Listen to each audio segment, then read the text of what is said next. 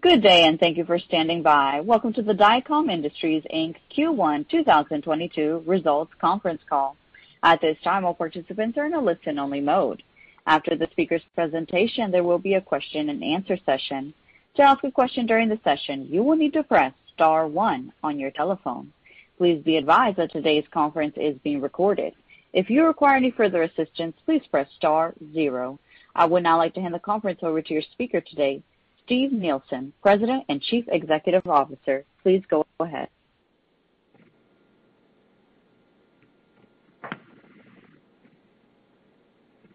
Thank you, operator. Good morning, everyone. I'd like to thank you for attending this conference call to review our first quarter fiscal 2022 results. Going to slide two. During this call, we will be referring to a slide presentation which can be found on our website's investor center main page. Relevant slides will be identified by number throughout our presentation. Today, we have on the call Drew DeFerrari, our Chief Financial Officer, and Ryan Urness, our General Counsel. Now I will turn the call over to Ryan Urness. Thank you, Steve. The statements made during this call may be forward-looking in nature and are provided pursuant to the safe harbor provisions of the Private Securities Litigation Reform Act of 1995. These forward-looking statements include all comments reflecting our expectations, assumptions, or beliefs about future events or performance that do not relate solely to historical periods.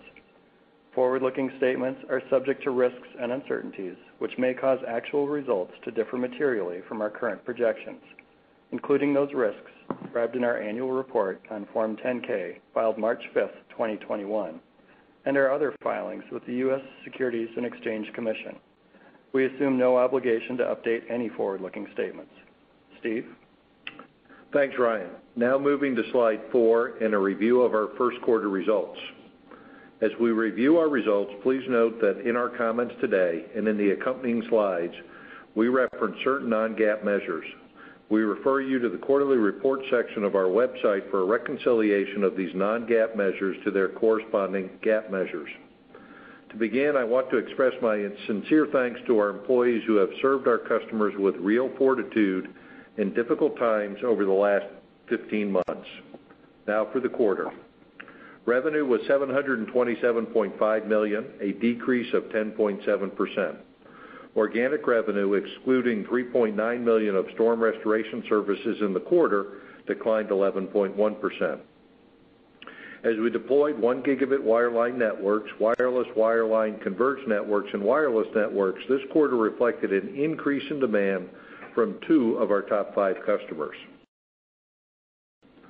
Gross margins were 14.8% of revenue, reflecting the continued impacts of the complexity of a large customer program, revenue declines year-over-year with other large customers, and the effects of winter weather in the first half of the quarter. General and administrative expenses were 9.2%, and all of these factors produced an adjusted EBITDA of 44.1 million or 6.1% of revenue, an adjusted loss per share of $0.04 compared to earnings per share of $0.36 in the year-ago quarter. Liquidity was strong at 477.4 million, and operating cash flow was 41.5 million. Finally, during the quarter, we issued $500 million in 4.5% senior notes due in April 2029 and resized and extended our credit facility through April of 2026. These two transactions leave the company solidly financed as we look forward to better performance. Now going to slide five. Today, major industry participants are constructing or upgrading significant wireline networks across broad sections of the country. These wireline networks are generally designed to provision 1 Gb network speeds to individual consumers and businesses, either directly or wirelessly using 5G technologies. Industry participants have stated their belief that a single high-capacity fiber network can most cost-effectively deliver services to both consumers and businesses, enabling multiple revenue streams from a single investment. This view is increasing the appetite for fiber deployments, and we believe that the industry effort to deploy high-capacity fiber networks continues to meaningfully broaden our set of opportunities. Increasing access to high-capacity telecommunications continues to be crucial to society, especially in rural America. The wide and active participation in the completed FCC RDOF auction augurs well for dramatically increased rural network investment, supported by private capital that, in the case of at least some of the participants, is expected to be significantly more than the FCC subsidy.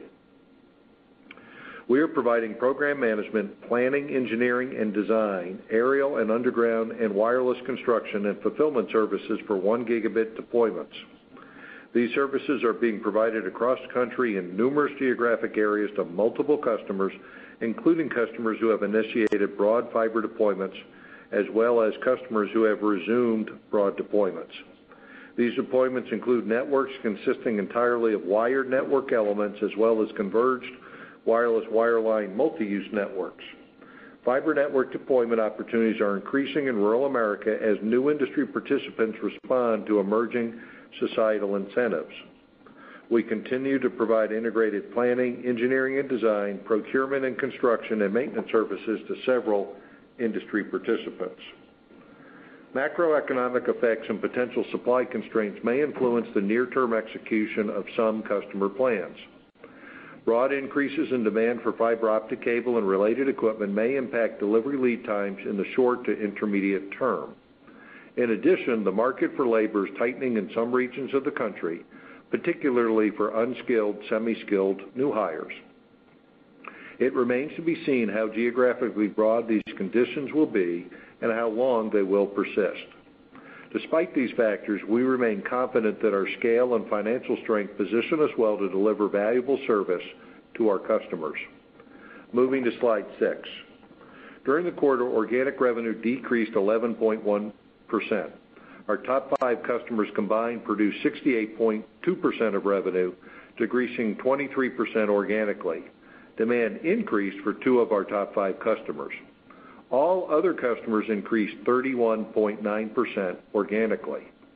AT&T was our largest customer at 21.4% of total revenue, or 155.6 million.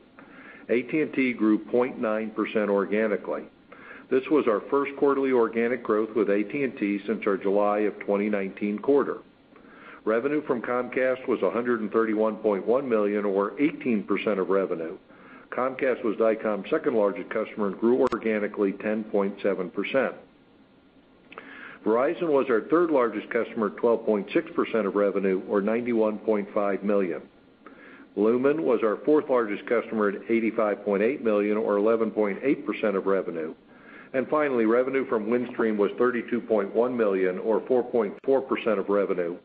Windstream was our fifth-largest customer. This is the ninth consecutive quarter where all of our other customers in aggregate, excluding the top five customers, have grown organically. In fact, the 31.9% organic growth rate with these customers is the highest growth rate in at least nine years.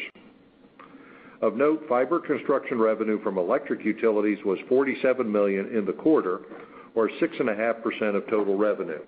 This activity increased organically 92.1% year-over-year. We have extended our geographic reach and expanded our program management network planning services. In fact, over the last several years, we have meaningfully increased the long-term value of our maintenance and operations business, a trend which we believe will parallel our deployment of 1 Gb wireline direct and wireless wireline converged networks as those deployments dramatically increase the amount of outside plant network that must be extended and maintained. Despite this overall industry trend, we were recently notified by a customer representing less than 5% of our revenue that it had decided to insource a portion of the construction and maintenance services that are currently provided for them by us, as well as a number of other suppliers. They expect to implement this decision during the fourth calendar quarter of 2021.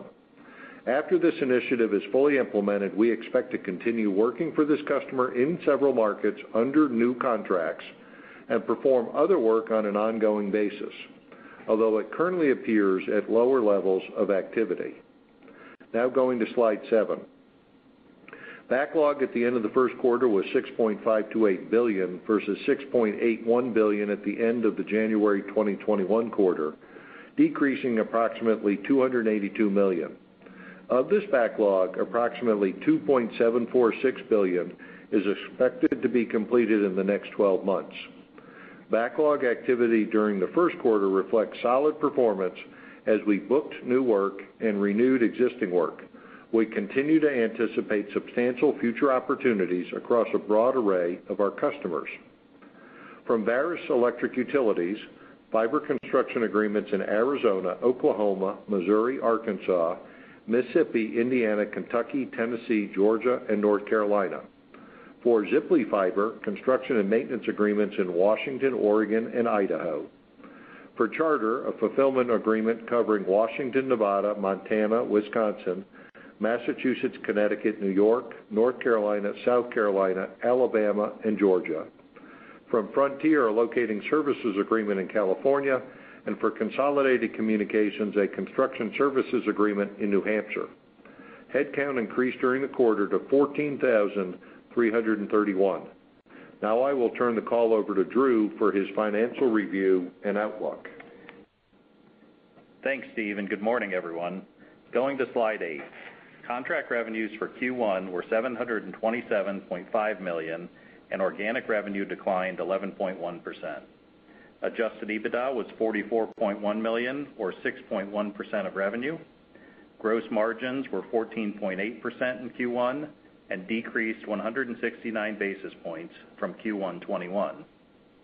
This decrease resulted from the impact of a large customer program, as well as margin pressure from revenue declines for other large customers compared to Q1 2021. Margins were also impacted by the adverse winter weather conditions experienced in many regions of the country during the first half of the quarter. G&A expense increased 112 basis points, reflecting higher stock-based compensation and administrative and other costs. Non-GAAP adjusted net loss was $0.04 per share in Q1 2022, compared to net income of $0.36 per share in Q1 2021.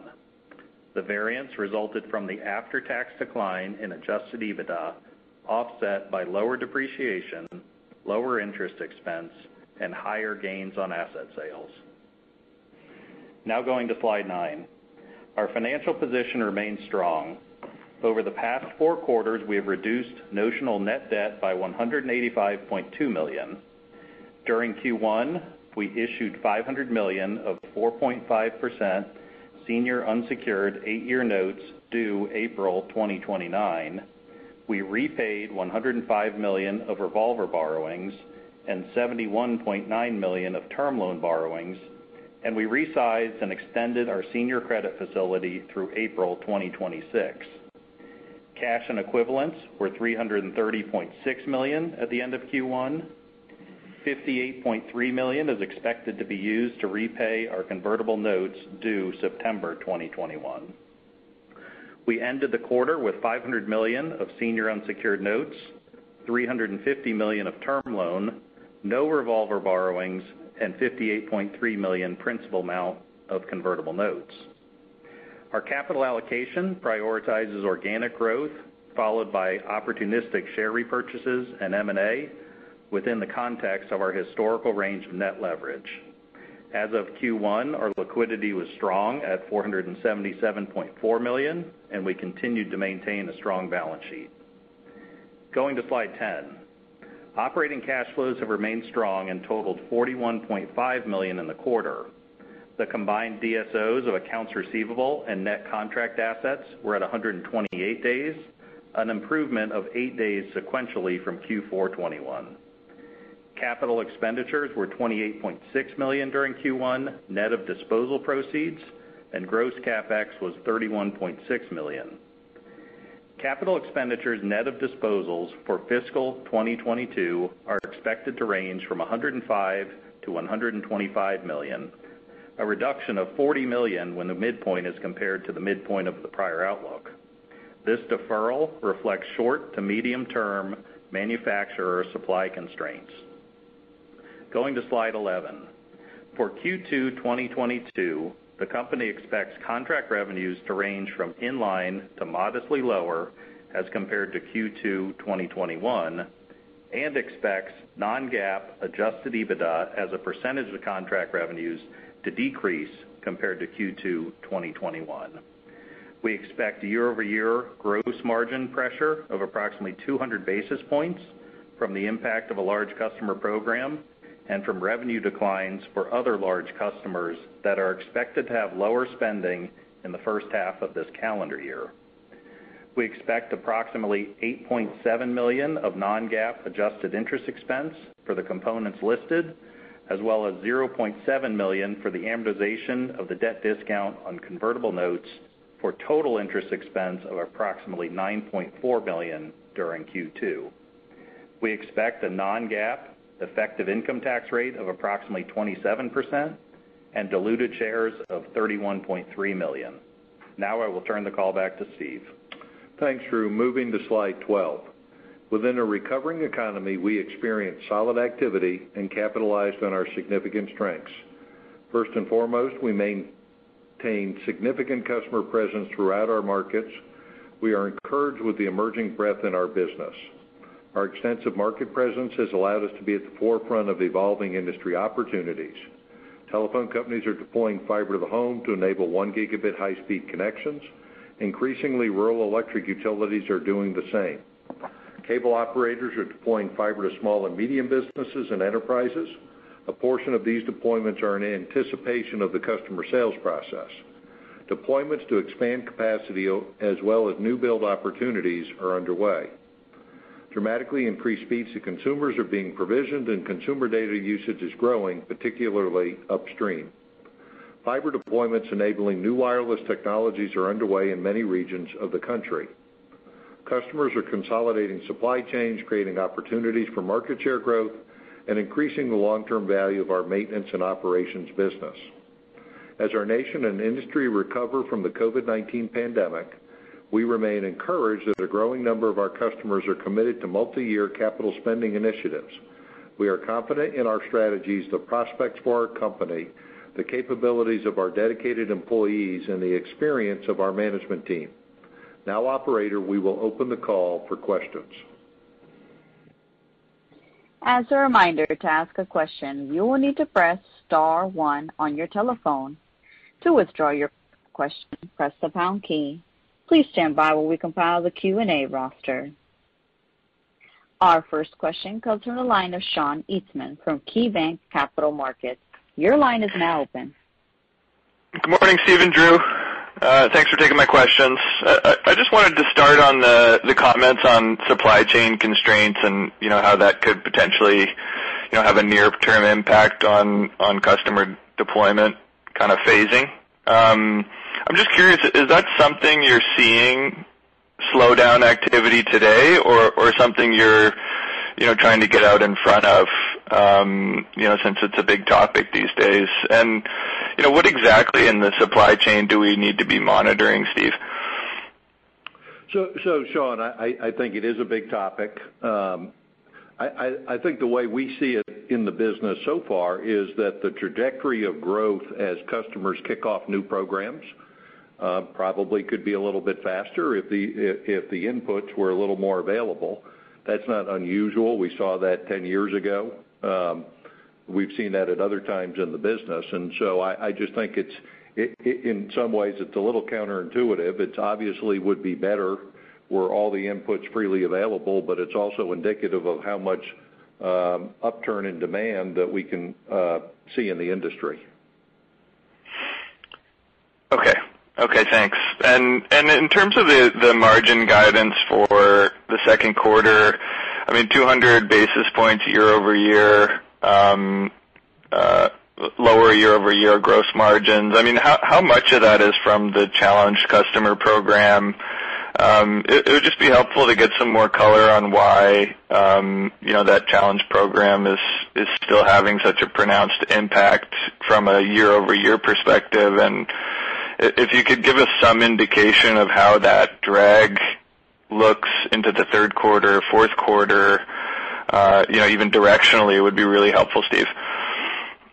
Go ahead, Drew. Sure. Thanks, Sean. So yeah, as we talked about in the comments, um we anticipate year-over-year impacts of about 200 basis points. There were several things that we talked about in there. The large customer program, and we've also had a few customers that uh, appear to be spending less in the first half of the year, and so there's some absorption around that um, component as well.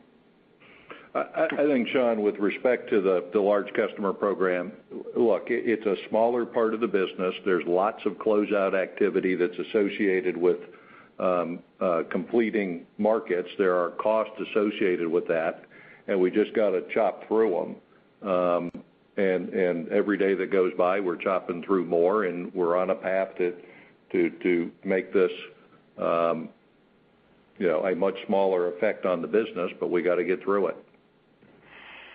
So I guess just to follow up on that, I mean how much of the 200 basis points is the challenge customer program versus absorption on their on the remaining balance of customers? It's a significant factor, Sean, but it's not the only factor. I mean the other thing that was clear in the revenue that we had and the comments that we heard from Lumen is that they got off to a slower start to the year.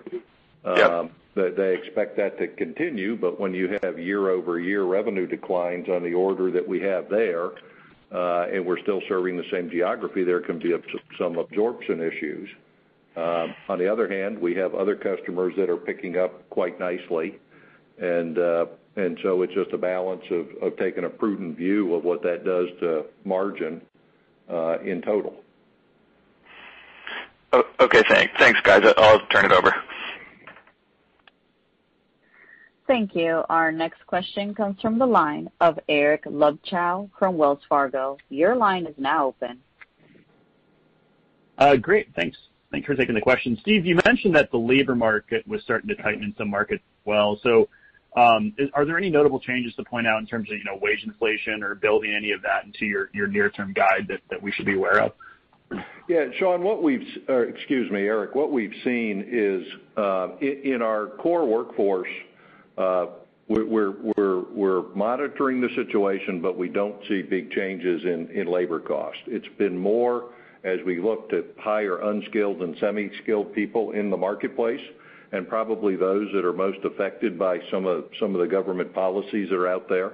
It's not everywhere, so it's regional. Um so that's why we highlighted it. It's not something that's a tremendous impact on the business at the moment, but is something that we're paying careful attention to.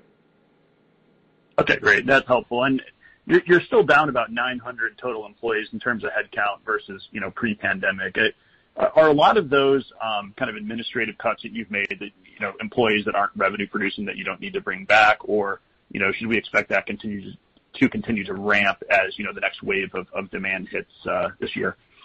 Well, we certainly made some adjustments on the G&A side. As growth picks up in the business looking ahead, there will be some increase there, but we're not back to where we were, that's for sure. Uh and then hope as we as we see growth opportunities across a number of customers for fiber construction, it's going to be a mix of what we do ourselves versus what we subcontract. Um the the net of that, we'll probably see some employee growth, uh, but not not as we've seen in in the past. It doesn't have to grow as rapidly as the top line. Okay, great. Thanks, Steve. Thank you. Our next question comes from the line of Brent Thielman from D.A. Davidson. Your line is now open. Great. Thanks. Good morning. Um, Steve, could could you remind us the timing uh, of the large customer program and sort of phasing associated with that, and when you when you sort of expect this to see more of a transition in that program? Well, I mean we're actively closing out a number of markets, as we've talked about. There's not you know, there as a portion of the original expectation, there's not a whole lot left, but there's still lots of activity that has to occur um, to close out the projects, to get the final documentation done, and to work through all the invoicing.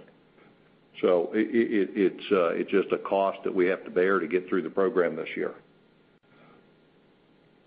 Okay. Uh, Steve, I was trying to reconcile some of the you know, the the near-term challenges, supply constraints, labor constraints, you know, things of that nature, relative to what looked like a you know nice bump up in the next 12-month backlog versus your total backlog this quarter. Uh, uh, I mean, any thoughts relative to that? Well, I think as always, you know, we were encouraged. If you look at our other than top five customers, they grew organically you know, almost 32%. We have a combination of Frontier and Ziply that a year and a half ago were the same entity that would have been a top five customer. Uh and so I think it's just a question of working through some of the challenges, while we're doing that within the context where lots of customers are kicking off large fiber programs. Uh and and you know, the largest of which, of course, is AT&T. And I think we're you know, it'd be hard to be anything other than encouraged given their commentary as late as yesterday of how they're reprioritizing uh, CapEx and focused on spending money on wireless and fiber. Um, so, just just something we have to work through. Okay. Uh, maybe just lastly, the fiber construction revenue from utilities continues to be a you know small but really fast-growing component of the revenue for you. And you also highlighted uh, quite a few new awards this quarter from those types of customers. Maybe just, Steve, your thoughts on what you're seeing there, and can this be much more impactful kind of segment to the company in the near future? Sure. We certainly were encouraged with the award activity, both its breadth and then the rate of growth that we saw uh, in the work for those um, customers. Uh, I i think what's interesting, Brett, is that the RDOF process uh, has not finalized.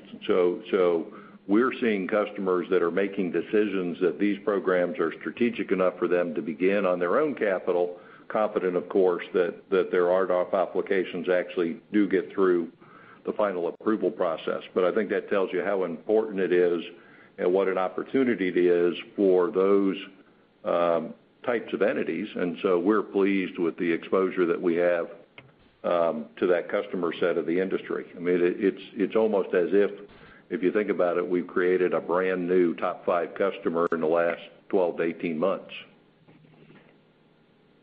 Right. Okay. Thank you.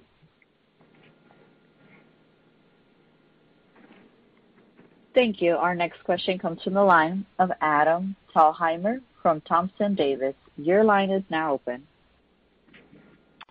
Oh, hey, good morning, guys. Hey, Steve, the the AT&T revenue came in above what we were looking for. Are you starting to see the benefit of that fiber build? And speaking of phasing, how do you expect that to kind of phase in over the course of the, well, really, I guess, the next two years?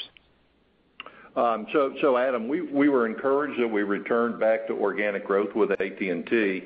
Um, you know, wireless business overall was down about 35%, and for the most part, that was AT&T. And we offset that almost entirely with the increase on the fiber program, and it's just getting started. So I think we're encouraged with AT&T. We think it uh it continues to ramp. Um there they're always in a program that size it's distributed across a number of geographic locations for us. I think it will continue to ramp through the balance of the year. Uh, we were encouraged um, last week and then again yesterday when AT&T reiterated um, their objective to double, uh, approximately double the number of homes passed um over the next through the end of 2025.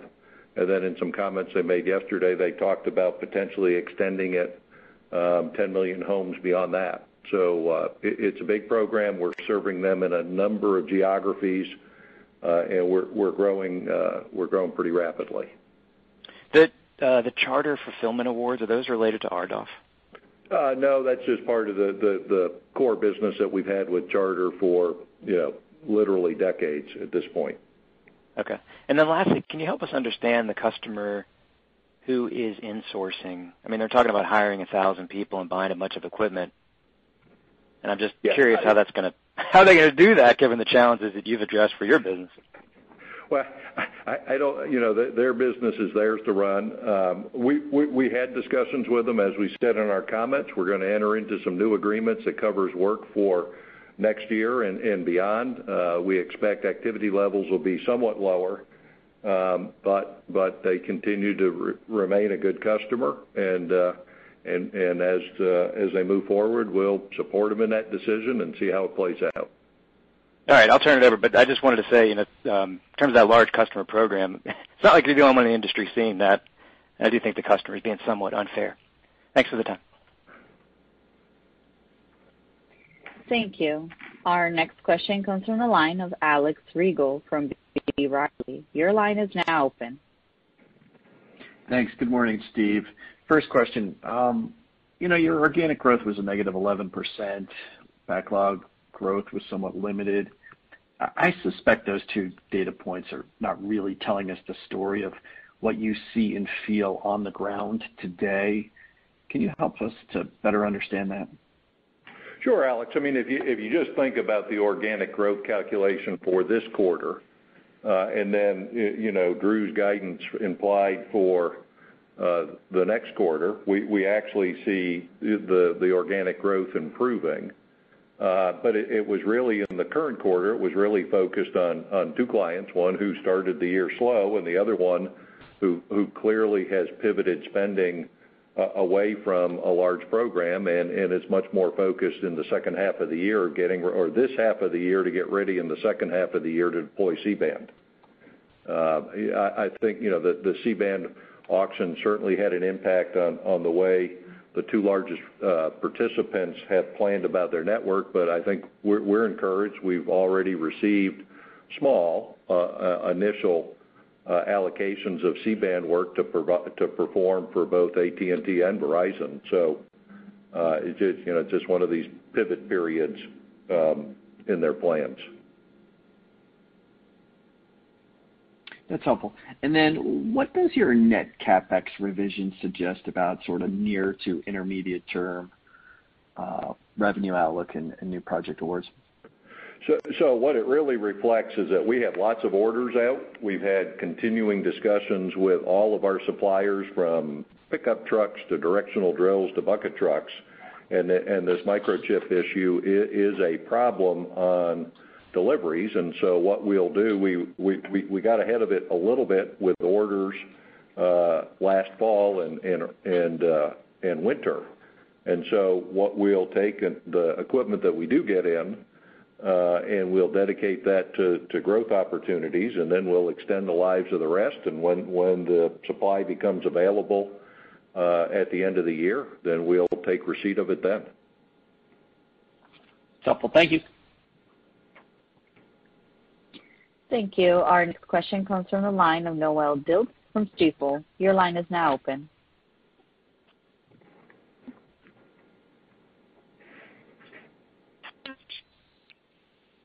Um, Pardon me, Noelle, your line is now open. Can you hear me? Hello? Yeah, go ahead, Noelle. Oh, okay. You're fine now. You were breaking up before. Oh, okay. Um, Great. So yeah, I just was hoping could touch on the labor tightness issue a little bit more. You know, I've always kind of thought of your business as uh, you're suppliers of labor. So, you know, in my view, when we've talked about this before, you know, in scarcity situations over the kind of medium to long term, that tends to fit you. Um, it sounds like this could be a little bit more of a headwind in the near term. So how should we be thinking about that um, balance? Yeah. Noelle, um, just regarding when there is scarcity of labor, we think uh, there there are times that that's helpful.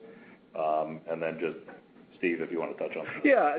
Look, Noelle, I think what we've seen, and there's lots of speculation about the impact of enhanced um, benefits, uh, which are set to expire in September. So I don't want to overread, but I don't also want to underplay that on the unskilled and semi-skilled side of the business, for us to get new new employees through the door, um, in certain parts of the country, not everywhere, we're having to pay more money. Now, you can see the growth rate that we had with a number of customers, and obviously we have the ability to to to put more field forces in the field, or we couldn't have grown you know 32% of our business 32% organically year-over-year. So there's an ability to do it. Um, I think what it does say is that we're going to be careful where we commit our resources, make sure that we've got returns right. Um and that's what you always do in a period of time where the industry looks ahead to more demand than what they currently have, you know, than what mm-hmm. resources are currently available. Uh, we've been through this before. Doesn't mean um, uh, that it won't be an issue, but it is something that we have managed through before. Okay. And then, um, you know, just the supply constraints that, you know, it's the word may several times impact you. No, Noelle, you're breaking up. We may wanna operator go to the next person in queue. And Noelle, if you can get a little better reception, we'll come back to you. Operator? Thank you. As a reminder, to ask a question, you will need to press star one on your telephone. Our next question comes from the line of Alan Mitrani from Sylvan Lake Asset Management. Your line is now open. Hi. Can you speak to the SG&A expense? It was higher than I was looking for and the highest you've had, even though your revenues were the lowest you've had in a while. Can you speak? Is there something specific in there, or is this just inflation of, you know, giving salary increases and what your guidance would be going out? Um, Thanks. Yeah. Drew, go ahead. I mean, Alan, there was some increase in stock comp um, that obviously we call out. Um, there were some administrative and some other expenses that ran through the quarter. Uh I don't I don't think we we don't really have anything to add. Uh, we understand it was a little bit above trend, but but uh, uh, we think it's manageable. I mean, it's manageable if your revenues start going up. I mean, that's really what needs to happen, obviously. In looking at it and going through, I look forward to that thing. But could we fast-forward a year where maybe things are a little better, your your comparisons get a little better with Verizon? Some of this stuff is all in the, uh, you know, in the rearview mirror in terms of the in-between time between when all these guys start spending and maybe an infrastructure bill might be passed. What does the industry look like a year out from now? You said there's not enough capacity to handle things, but the way it works with you guys is your top five customers really represent the bulk of the business. I realize collectively they're not growing, but there's a couple reasons for that in between. But underneath the hood, things look, you know, a little better. You gotta parse the data. But I just wanna understand where you see the next couple years going, so once we get through this. Well, well, clearly, if we start with AT&T, Alan, they could not have been uh, any uh, more clear about what their plans around the strategic deployment of fiber uh, in their consumer network and in other parts of their network. And we think that obviously this year um, essentially a restart of the program. They expect it to grow next year, and they expect it to continue at least through 2025. Although some comments yesterday that that as long as the program performing well, that it continues.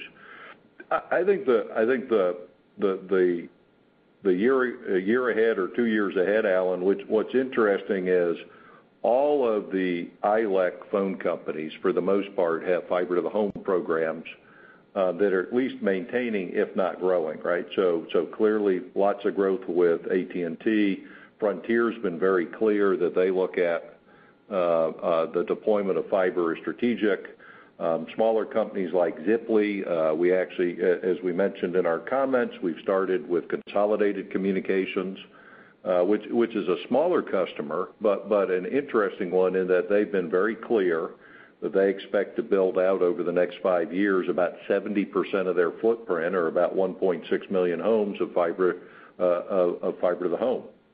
So I just think there's a clarity around the business strategies around network, Uh, particularly on the phone company side, that has never been clearer, both on the wireline side, so fiber, but also on the wireless side with respect to C-band.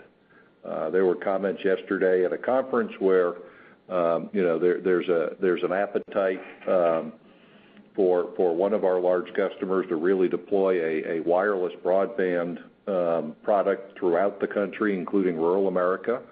I think on the cable side of the business, I think they've also been very clear that they have very healthy broadband businesses that they're willing to invest in, particularly to grow upstream capacity, um to remain uh to maintain their competitive advantage over fiber.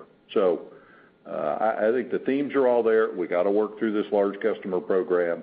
We've got some absorption issues in a, you know, in a slow first half for a top five customer. But um we haven't been at 68% of revenue for the top five or 32% for everybody else in a very long time, and we think that's a good sign for the future. Thank you for that insight. I appreciate it. Um, can you just give maybe, Drew, can you give us maybe just to follow up on the Verizon, What was since we're going to see it in the Q most likely anyway, can you give us what the uh, 8% of uh, total AR is for Verizon? I know it had been going down as you work through this in terms of where they stand. It would have been $390 million uh, last quarter on the receivables and contract assets. Do you have that number for this quarter? Alan, when we publish the Q tomorrow, we'll have all of that detail. I would say that the balance tied up in this large customer program is down about 25% year-over-year. We're making progress. We understand everybody, including us, would like it to be faster, um, but it is moving in the right direction. Great. Thank you. Thank you. Our next question comes from the line of Noelle Dilts from Stifel. Your line is now open. Hi, is this Steve? Noelle, it's a little bit better. We'll do our best. Go ahead. Well, um, you have given kind of expression an additional quarter. Noelle, we'll just have to follow up with you. At least on our end, we're getting every other word. Okay. Uh, thanks. Thank you. Our next question comes from the line of Jon Lopez from Vertical Group. Your line is now open. Hey, thanks very much. Um I'm sorry, I wonder if we could come back to the to the Verizon situation real quick, and maybe if you could help me this way. Um at this point, if we look relative to sort of the interim peak, your revenue with that customer is down like over 50%. Um I guess the thing I'm still wrestling with is what is the baseline, if we can call it that, with this customer relative to the unfavorable contract stuff that sounds like you're kind of in the late stages of working through here. So sorry, can you maybe tease those things apart? Like how much left before we get to a run rate with that customer? Or is kind of the whole 13% you know deemed stuff that you need to work out? Well, Jon, there's really three elements. So there's a portion of the work that we're working through uh, that's been challenging. There's another portion of the work which is around their small cell deployment and network extensions, um, that as they work through their C-band priorities, is slow this year. And and that was the portion of the program that last year was more supportive because there was more work there. And then there's the BAU portion. The challenged portion is not all of the work, but it's a significant part of the work, but it's coming down um sequentially as we work through the year. Uh and the the the cost associated with it, to a degree, are operating costs, but they're really more focused around the closeout costs. It's just something that we got to work through. Okay. Okay, that helps. My second question, again, just conceptually around, not this customer so much, but sort of the surrounding elements. So I guess my understanding was the idea here was you'd work out this revenue, and then there's enough other project revenue, other customer-related revenue that would be significantly more margin-friendly that you can replace this with you know, over some not interminable amount of time. Is that still right? Is that still the right concept here, or have you know factors, either labor, CapEx, otherwise, perhaps constrained the ability to replace this revenue in maybe the same way that you had previously intended? Yeah. Uh, Jon, it's not an input. It's not a labor or material constraint, as the customers made clear in a number of presentations with the advent of C-band and the focus deploying that spectrum. Um, the portion of the build that was going to do more network extensions to more small cells is at a level that is lower than I think what everybody expected a year ago. Um, on the same hand, AT&T is at a level that nobody dreamed of a year ago. And so as always, it's a mix in the business of making adjustments as customers adapt their plans to uh, changing priorities. No, I get that 100%, Steve, But just follow up on that last statement. So is is the increase in the second bucket sort of unforecast, unforeseen, in your view? Is that larger than the decrease in the first bucket, unforecast, unforeseen? Okay, Jon, I maybe didn't keep track of first bucket and second bucket. What I would say is that the portion of the work that's in support of extending the network this year is currently slower than I think everybody expected a year ago, and I think in part that's because of the result of the C-band results. Sure. Sure. No, but if you think two, three years out, so bucket 2 was network extension, bucket 1 was small cell related. I guess my question is, as you think out a year, two, three, is the increased appetite for that second cohort larger than the drop in the first cohort? Jon, again, I've got to make sure I'm clear on your term. Network extensions and small cells are one driver to the program, right? Because you're deploying fiber off of the core to pick up new endpoints. Look, C-band requires a coverage layer. It will require a capacity layer, and I think as they figure that out, there'll be opportunities around uh doing that. This just is not the year that it turned out to have been as busy as I think people expected a year ago. And that's not just us, that's everybody. No, I got you. Okay, sorry. Just one last clarification on the on the CapEx stuff. Is your view that that is a limiter industry-wide, or would there be some reason that you're unable to procure some of those items, whereas, say, peers and/or customers may be in a more advantageous place with this? With respect to the cable and the equipment, that's a factor of what the customers are doing. There's a portion of the business uh, in rural where we might supply some material, but that's not the real driver. The driver is the uptick in demand um, that everybody has to deal with. On the automotive side, uh, we we enjoy as good or as uh, a relationship with all the suppliers as anybody else, and we don't think we're getting things any slower. In fact, I think we're probably blessed that we had a pool of assets that we had on order um, from last fall um, that puts us in a good you know as good a position as we can be given the supply constraints. Okay, I got you. Thanks for all the thoughts. I appreciate it. Thank you. Our next question comes from the line of Alan Mitrani from Sylvan Lake Asset Management. Your line is now open. I wanted to follow up on the backlog uh, issue. Did you already pull out all whatever expectations of backlog for that customer that's insourcing the maintenance? Uh, there's no need to adjust the backlog, Alan, because we have contracts through the end of the period, and we expect to enter into new contracts that cover next year and beyond. Okay. There's no adjustment required. Okay. And then what's your expectation for backlog growth going forward in terms I mean, Normally, the way I'd look at your business, obviously revenues uh you know are going to are gonna trail the backlog growth. When do you expect to start seeing some of these contracts uh, that you're talking about with fiber? Or do you expect them just to come through regular maintenance contracts and what you have in terms of, let's say, for example, increase in AT&T or others that will just be in your normal uh, geographic uh, geographic position? Well, certainly, Alan, there's a portion that just flows through the master agreement. So for example, the the uh, projects that we've received around C-band, I mean they're just mm-hmm. flowing through the standard turf agreement that we have. And so that you know, they'll reflect in backlog as the run rates increase. Um, with respect to the fiber, again, we had a pretty strong quarter last quarter.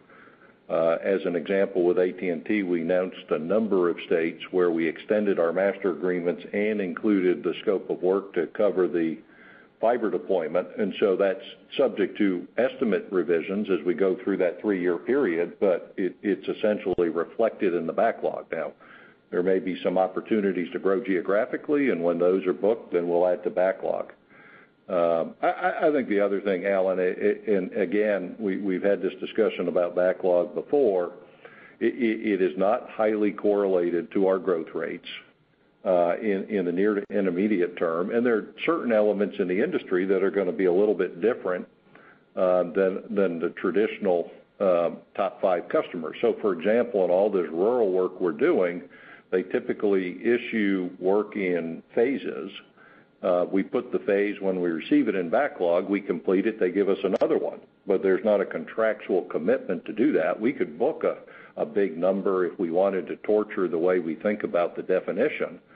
But I mean we've got north of $1 billion in the pipeline just on the rural stuff that's not reflected in backlog. It may never be reflected in backlog as it just comes through the business. Hmm. That's helpful. Thank you. And then lastly, on the weather, you mentioned that February, obviously, we all know weather was bad this quarter. Can you just detail a little better maybe the um of how that how that played out in the quarter, or how much you think that impacted you? I mean, Alan, February was as bad a February as we've had in a long time. I mean it was a big impact through the middle of the country. Okay. Thank you. Thank you. At this time, I am showing no further questions. I would like to turn the call back over to Steve Nielsen for closing remarks. So we thank everybody for your time and attention. And before I go, I just want to express my thanks to Tim Estes. Tim is retiring uh, effective today as our COO after 27 years of service. Um, he's not been visible on all these calls, but he's been visible on growing the company from what it was when he came at $150 million in revenue to $3 billion uh, today plus. Uh, we wish him well in his retirement. And then drew has one more housekeeping item to get out. Yeah, just to close out the call, um, I'd break out the customer split. Telco was at 64.9%, cable was at 23%, facility locating was at 8.9%, and electrical and other was at 3.2%. Steve? Thanks, Drew, and thanks uh, everybody for your time and attention. We'll speak again on our next quarter's call the end of August. Thank you. This concludes today's conference call. Thank you for participating. You may now disconnect.